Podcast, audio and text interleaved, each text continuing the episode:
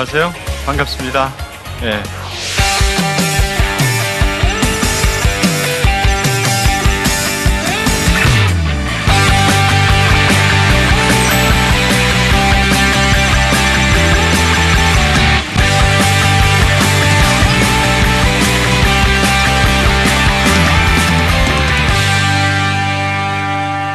여러분 야구 좋아하세요? 몇 년 전에 에, WBC 챔피언십이 있었어요. 그래서 일본하고 우리랑 여러 번을 싸운 기억을 하실 거예요. 그때 재밌게 제가 봤던 그 타이틀 중에 패자 부활전이라는 거였습니다. 그래서 일본하고 우리가 엎치락뒤치락 하면서 네 번인가 다섯 번을 싸우고 결국은 저희가 준우승을 하기는 했지만 어, 굉장히 인상적이었어요. 운동 경기에는 있는 이런 폐합, 패자, 부활전이 왜 우리가 사는 이 세상에는 이루어지지 않는 것인가? 옛날에는 개천에서 용난다는 얘기가 있었거든요. 근데 요새는 개천에서 용나기 되게 어려워요. 개천을 다 세멘트로 막아버려가지고, 어? 아예 처음부터 어렵게 이렇게 사는 사람이 이렇게 신분 전환을 하고 또는 소위 뭐 옛날처럼 팔자 고치는 그런 일이 좀 벌어 줬으면 좋겠다 하는 거죠. 그런데 이 가난이란 문제를 옛날과 다르게 지금 보면은 지금 어떤 면에서 이게 개인의 책임만인가? 라고 보기에 참 어려운 구석이 있습니다. 자, 경기가 나빠져서 기업이 문을 닫습니다. 그리고 직업을 잃어요. 자동화가 많이 돼가지고 옛날에 손으로 하는 이런 일들이 없어져요. 그러면 그 손으로 하던 사람, 노동력으로 하던 사람은 직업을 잃게 되죠. 그러니까 불리한 산업에 속하는 사람들은 어렵게 되잖아요. 자, 이게 그래서 내가 직업을 잃는다. 그럼 그 개인의 책임인가요? 자, 개인의 책임이라고 돌리기에는 너무나 너무나 가혹하다. 옛날과 다르게 지금은 사회가 굉장히 복잡해져서 이제 개인의 어떤 활동 영역 말고도 이 사회의 환경 때문에 발생되는 많은 문제들이 있다. 이 사진에서 보는 조셉 스티글리스라는 분은 이렇게 얘기합니다. 한 나라에 GDP가 이렇게 성장한다. 그것만 가지고 우리나라가 잘 살고 있는 나라라고 볼 수 있느냐? 그거 아니다 하는 거죠.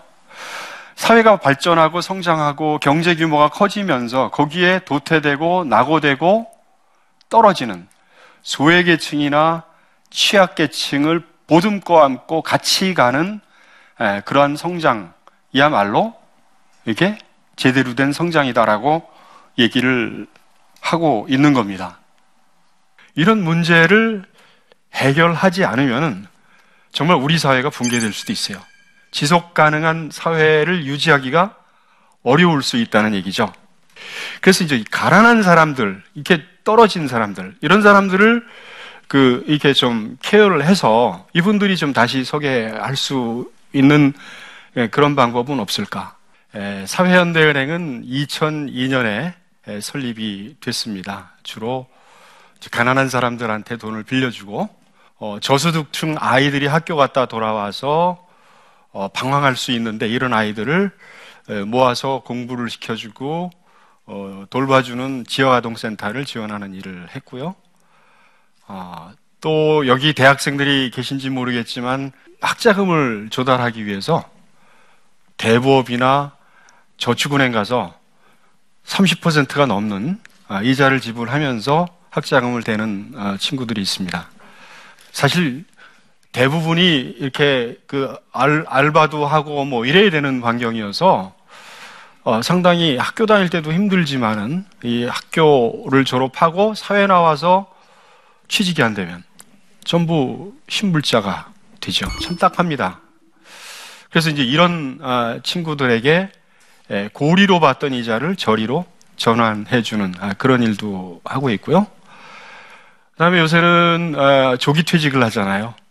베이비 부모라고 그래가지고 또뭐 그 은퇴를 하는 분들이 이렇게 다량으로 쏟아지는데 이런 분들이 이 사회 나와서 제2의 인생을 어떻게 살 수 있는지 이걸 같이 의논하고 교육하는 이게 사회현대은행의 이름입니다. 사실 제가 사회현대은행 얘기했지만 이거는 정식 이름이 아니에요. 사실 정식 이름은 함께 만드는 세상입니다. 왜 함께 만드는 세상인가? 사연대은행은 주력 사업이 저소득 취약계층한테 돈을 빌려줍니다. 그게 여성 가장이든 다문화 여성이든 어, 성매매 피해 여성이든 장애인이든 탈북자든 이런 분들한테 돈을 빌려줍니다. 근데 이분들이 그걸 가지고 무슨가 사업을 하거든요. 할 때에 참 힘들어요. 자영업이 힘들다고 제가 지난 시간에 말씀을 드렸는데 정말 성공하기 힘듭니다. 그런 분들한테 돈을 빌려주고 창업을 하라고 하면은 아마 몇 년 지나가면 저희도 알거지가 될 수도 있지 않겠나 싶어요. 자, 그러면은 이분들이 하는 사업에 그냥 놔두는 게 아니고 이분들이 하는 사업이 망하지 않도록 해주는 게 되게 중요합니다. 컨설팅을 해주고 교육을 해주고 같이 의논하고 그래서 그냥 돈만 빌려주는 게 아니고 여러 가지 그분들이 창업을 하는데 또는 하는 과정에서 필요한 다양한 것을 함께 하는 활동이 같이 들어갑니다.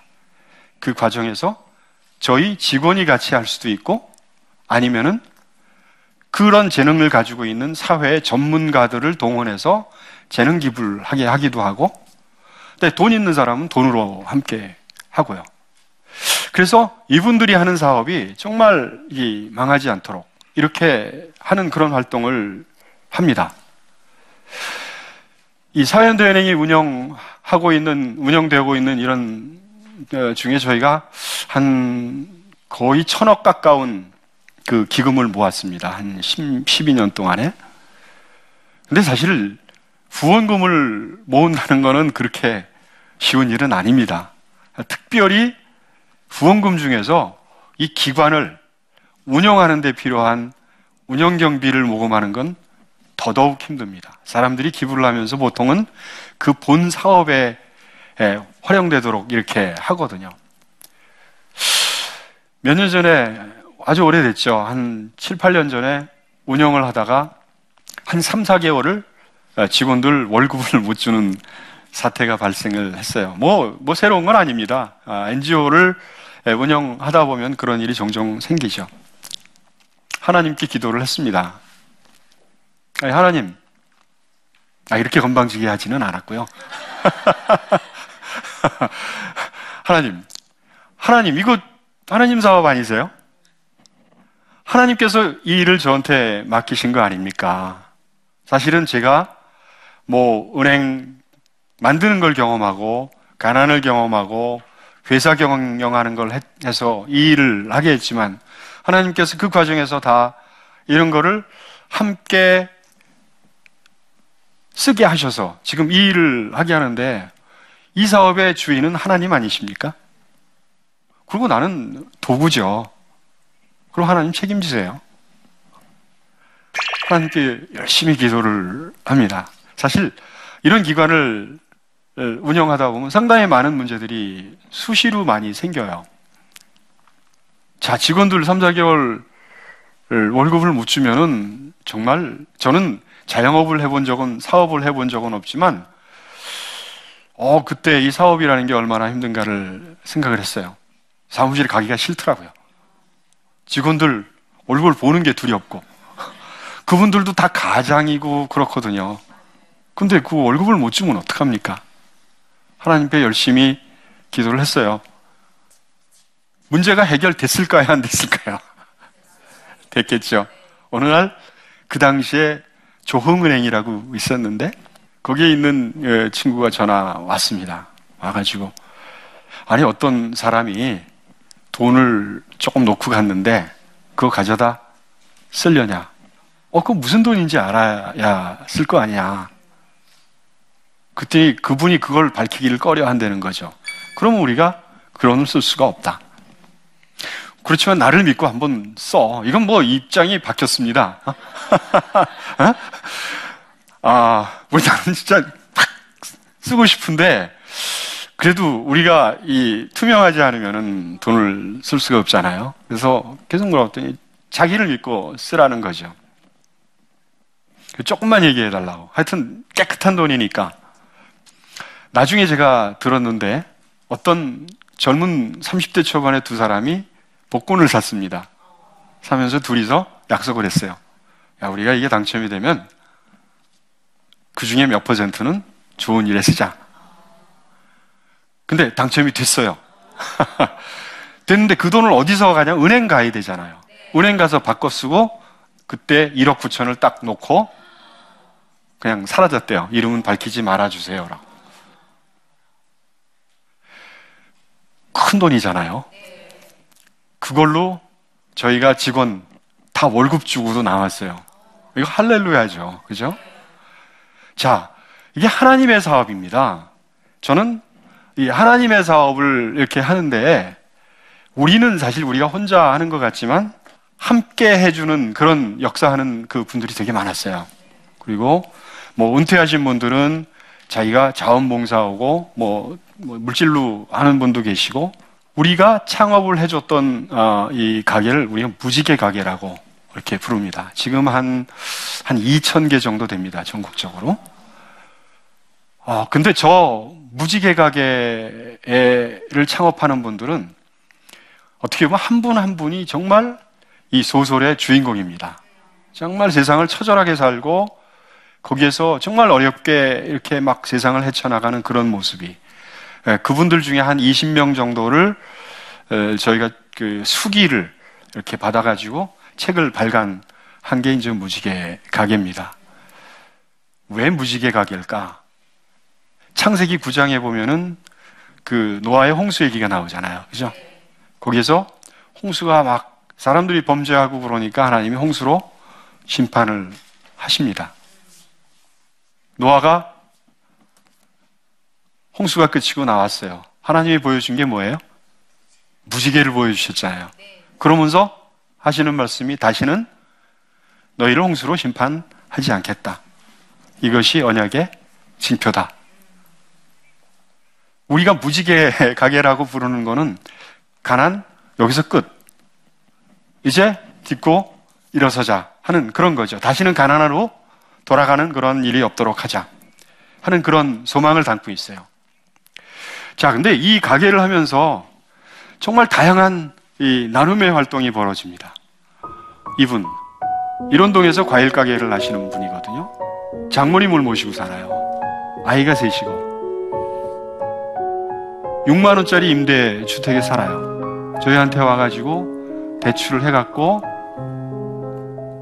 해가면서 2년 후에 이 부부가 결심을 합니다. 자, 우리가 이제 2년 동안 해왔는데 너무 장사가 잘 돼서 돈을 조금 벌고 있으니 이제부터 앞으로 첫 매출을 다 담아서 우리가 우리보다 못한 이 사람들을 위해 쓰자. 그래가지고 매일매일 첫 매출을 다 담습니다. 어떤 때는 뭐 5천 원도 있고 3만 원도 있고 그래서 한 달을 모아요. 보통 그게 평균 한 30만 원 정도 됩니다. 봉투를 갖고 와서 내가 여기서 혜택을 받았으니 이제 네, 그런 분들을 위해서 이 돈을 써달라고 지금도 기부를 하시는 분이에요. 자기는 6만 원짜리 임대주택에 살고 있습니다. 얼마나 귀한 나눔입니까? 여기는 남편이 오토바이 사고로 돌아가셨어요. 그리고 결국 이병재병으로 신음하다가 아, 결국 목숨을 잃게 되는데 이분이 열심히 해가지고 차곡차곡 그 돈을 벌어갑니다. 두 딸이 이제 다 대학을 다 나오고 그런데 자기가 지금 이 혜택을 받았으니 자기가 가지고 있는 노하우와 경험을 다른 사람한테 나누어 주겠다. 그래가지고 임원의 곱창 2, 임원의 곱창 3, 뭐 이렇게 해가지고 다른 사람이 곱창집을 만드는 거를 자기 노하우 다 자기 집에 와서 훈련하게 하고 브랜드 그대로 쓰게 하고 돈 한 푼도 안 받고요. 그래가지고 저게 지금 충무로에 이사 와가지고 있는데 뭐 이 용산에도 있고 저는 면목동에도 있고 있습니다.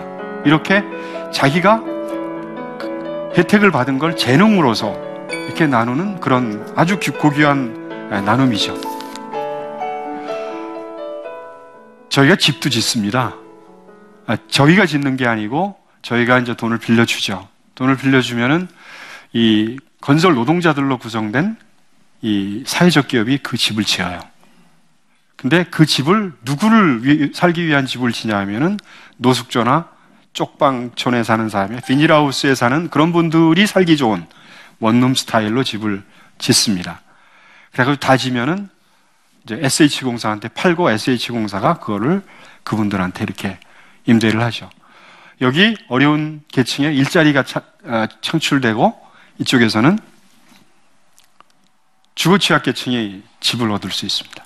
그런데 그 이 사회연대은행이 주로 이제 개인들의 이렇게 그 중점을 둔다고 하면은 이거 가지고는 집단적으로 일어나는 우리 사회의 문제를 해결하기가 좀 어렵겠다 싶어 가지고 2012년에 사회연대은행이 출자를 해서 재단 법인을 하나 만들게 됩니다. 그게 한국 사회 투자입니다. 한국 사회 투자는 서울시의 사회 투자 기금을 어, 위탁을 받아서 운영을 하고 있고, 어, 이 위탁받은 돈으로 어, 다양한 프로젝트를 수행을 합니다. 저소득층을 위한 주택도 짓고, 그 다음에 사회적 기업이나 아, 협동조합을 통해서 일자리를 만드는 아, 그런 일도 하고 있습니다.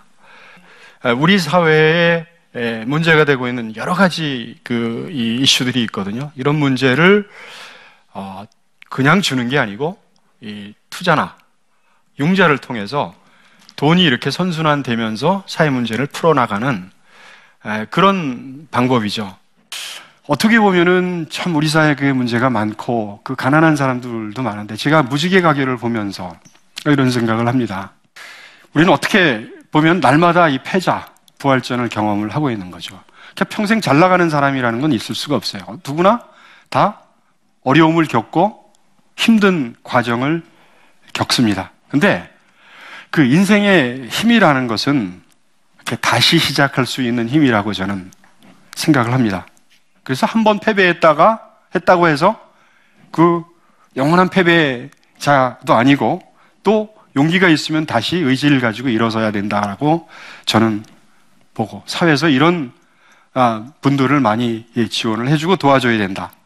저희가 사회연대은행을 또 한국 사회 투자를 만든 이유는 아, 그런 거죠. 저희가 이런 활동을 하면서 무수한 사람들이 어떤 격렬하게 이 어려운 상태에서 빠져나오려고 하는 그런 몸부림들을 보았습니다. 어떻게 보면 인생에서 가장 강한 힘은 다시 시작할 수 있는 힘이라고 우리가 볼 수 있습니다. 그리고 다시 시작하는 용기는 희망, 꿈에서 비롯된다고 이렇게 볼 수 있습니다. 근데 이런 꿈은 어떤 면에서 보면 가장 큰 에너지예요. 우리한테 꿈이 없다고 하면은 정말 처절한 인생일 거예요. 근데 이런 꿈이 그냥 이루어지지는 않더라고요. 아주 격렬한 그러한 과정과 노력과 어, 힘을 가지고 이루어지는 것을 저희가 2천 개에 달하는 그 가난한 사람들 어, 자활하는 그런 과정을 보면서 봤습니다. 그래서 우리는 절대로 돈을 빌려주지 않습니다. 우리는 그런 분들한테 희망을 빌려줍니다. 우리 사회에 있어서 정말 나눔은 너무 귀중합니다. 왜냐하면 우리는 홀로 살도록 이렇게 되어진 인간이 아니거든요. 그래서 이 나눠야 되는 의무가 있는데 이것은 우리가 해도 되고 안 해도 되는 그런 선택 과목이 아니고 이건 필수 과목이라고 저는 생각합니다. 특별히 믿는 우리들한테는 매우 중요한 거죠. 왜냐하면 이게 성경의 가르치심이고 어, 예수님의 교훈이기 때문입니다. 감사합니다.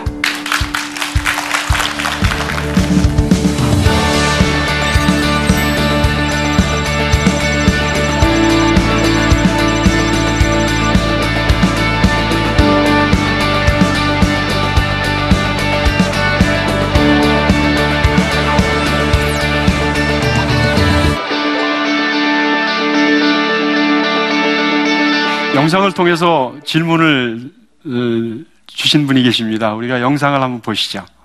저 또한 제 자신의 성공을 위해서 사는 삶보다 모두가 희망을 품고 사는 세상을 만드는 것이 제 꿈인데요. 근데 저 혼자 하기엔 버겁다고 느껴질 때가 너무 많아요. 실생활에서 소소하게 할 수 있는 것들이 어떤 것이 있을까요? 그 굉장히 간단하면서도 복잡한 질문입니다. 뭔가 이게 하고 싶다는 분들이 많이 계셔요. 저가 이제 이런 일을 하니까 찾아와서 내가 뭔가 하고 싶은데, 아, 내가 뭘 해야 될 좋을지 모르겠다. 근데 누구나 다 특기가 계시고 재능이 계시더라고요. 그래서 그, 그런 재능을 꼭 뭐 누구를 위해서 봉사, 우리가 예컨대 우리가 교회에서 어, 뭐 찬양대를 한다. 그 다음에 주일학교 교사를 한다. 이런 거 다 이게 나눔과 봉사거든요. 그러한 사소한 것부터 시작해가지고 우리가 할 수 있는 게 매우 많이 있습니다. 그러니까 이 지난 시간에도 제가 그걸 말씀을 드린 것 같은데 이 사회에서 일어나는 그런 어, 이 현상을 좀 보고서 내가 그 이 맞춤의 특기가 어디 있는지 이걸 그 관찰을 하면은 그, 이, 하실 수 있는 일이 생길 것 같아요. 너무 추상적이긴 하지만, 아, 그렇게 말씀을 드리겠습니다. 제가 이 활동을 하면서 정말 많은 것을 하나님께서 이, 주십니다. 그냥 이게 봉사라고 또 나눔이라고 이렇게 생각하기에는 정말 하나님께서 저한테 주시는 많은 교훈들이 있는데, 에, 우선 이 사회를 배우게 되고, 이 사회를 통해서 하나님이 이 세상을 창조하신 그 이 논리라든가 이유라든가 이런 것들을 좀 더 볼 수 있게 되는 것 같습니다. 우리 사회에서 정말 나눔은 필요합니다.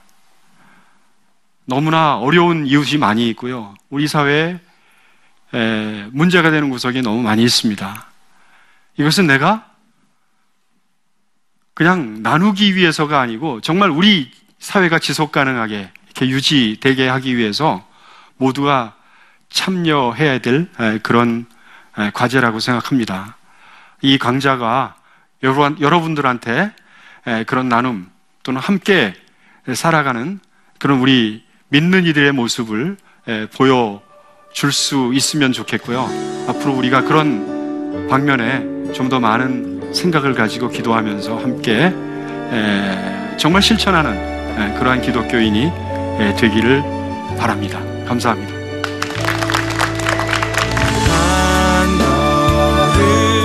여러분은 나눔을 뭐라고 생각하십니까? 나눔은 저한테 부딪혀 오는 사건과 관계 안에서 자연히 움직여지는 일이 나눔인 것 같고요. 우리 모두가 하는 또 다른 하나님의 훈련의 장이 아닐까라는 생각이 듭니다. 내가 무엇을 나눠주는 게 아니라 그 사람과 함께 하는 것이 아닐까라고 생각합니다.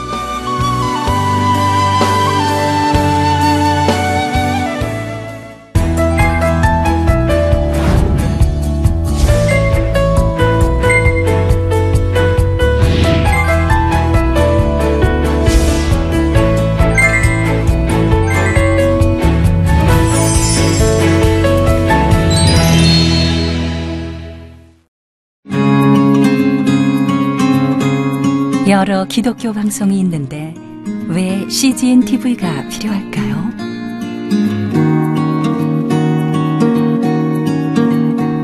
많은 후원이 필요한 이 사역을 왜 이어가야 할까요? 오늘도 고민 또 고민해 봅니다.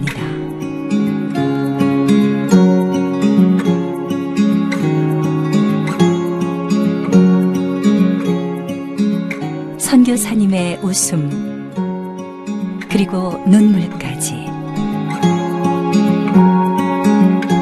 작은 도움이 될 수만 있다면 CGN TV의 존재 이유 충분하지 않을까요? 온 누리의 복음을 땅 끝까지 CGN TV와 함께 땅끝 선교사가 되어 주세요.